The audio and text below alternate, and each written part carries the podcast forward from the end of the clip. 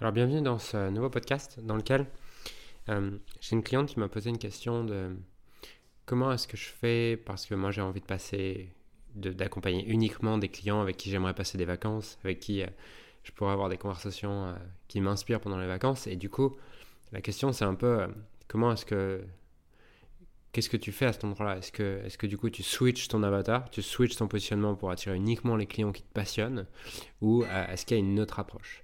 Et tu vas voir que dans ce podcast, je détruis cette approche de ne travailler qu'avec des clients qui t'inspirent vraiment.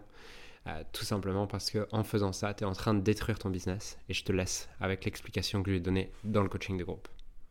Si, si ça, c'est ta condition, tu vas détruire ton business tous les, tous les 18 mois. Parce que toi, tu vas continuer à évoluer. Ton programme restera le même. Et au bout de 18 mois, celle avec qui tu partais en vacances il y a 18 mois, tu ne voudras plus partir en vacances avec elle parce que tu as bougé. Pour moi, le truc, c'est qu'avec cette manière de penser, tu développeras jamais ton business. Tu, continueras à avoir un bon job très bien payé, mais tu n'auras jamais un business. Parce que pour moi, un business, c'est justement, je vais le pousser tant que ça me passionne. Et le jour où ça ne me passionne plus, j'arrête. Mais j'arrête pas en mode je me casse. J'arrête en mode qui est encore inspiré à le faire et moi, je vais aller développer ce qui m'inspire. La différence entre les endroits où je ne l'ai pas fait et les endroits où je l'ai fait, c'est que les endroits où je ne l'ai pas fait sont aujourd'hui mes plus grosses sources de revenus. Les endroits où je ne l'ai pas fait ne sont plus des sources de revenus. Et sur le, le, la pâtisserie et le tennis, le moment où ça ne me passionnait plus, j'ai arrêté. Du coup, c'est devenu quoi? Rien.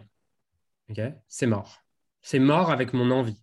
Mais si c'est mort avec mon envie, si le jour où je n'ai plus envie, ça meurt, c'est pas un business en fait.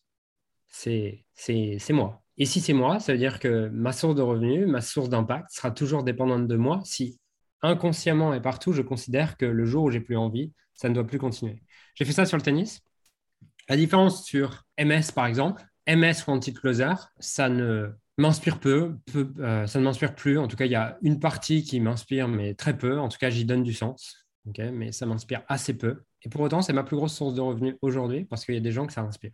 LS, il y a une grande probabilité que dans 6 à 12 mois, ça m'inspire beaucoup moins. Est-ce que j'arrêterai l'Est? Non. Je suis déjà en train, je sais comment je fonctionne et chacun d'entre vous, vous allez fonctionner comme ça. En tout cas, je vous souhaite de fonctionner comme ça. Si vous n'en avez pas marre de ce que vous faites dans 12 mois, c'est que vous n'avez pas assez grandi. LS, je sais que j'ai une autonomie de 12 à 24 mois sur un programme.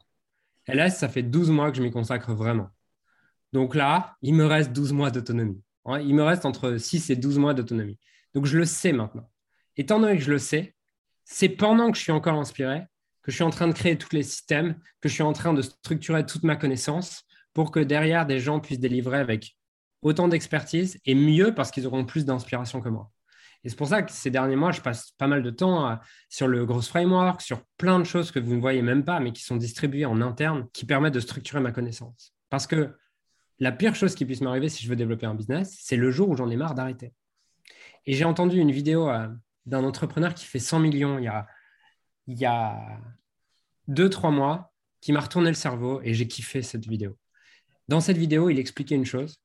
Il expliquait que la meilleure façon pour un entrepreneur de détruire son business, c'est de croire que son business est là pour nourrir ses besoins personnels. Si tu crois que ton business est fait pour nourrir tes besoins personnels, à ce moment-là, tu vas le détruire tous les six mois. Et l'idée, c'est quels sont mes besoins personnels, comment je les nourris en dehors. C'est par exemple, j'ai un besoin personnel de partager autour du dev perso, de la spiritualité, de tout ça.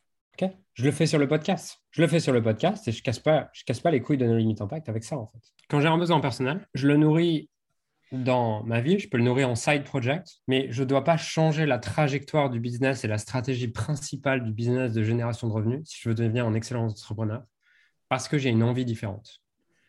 Je peux le faire avec des projets à côté, je peux le faire avec d'autres choses. C'est ça la différence, en fait, pour moi, entre un artiste et un dirigeant d'entreprise c'est l'artiste et le dirigeant d'entreprise, ils ont tous les deux plein de besoins. Hein. Ils ont tous les deux des besoins d'artiste.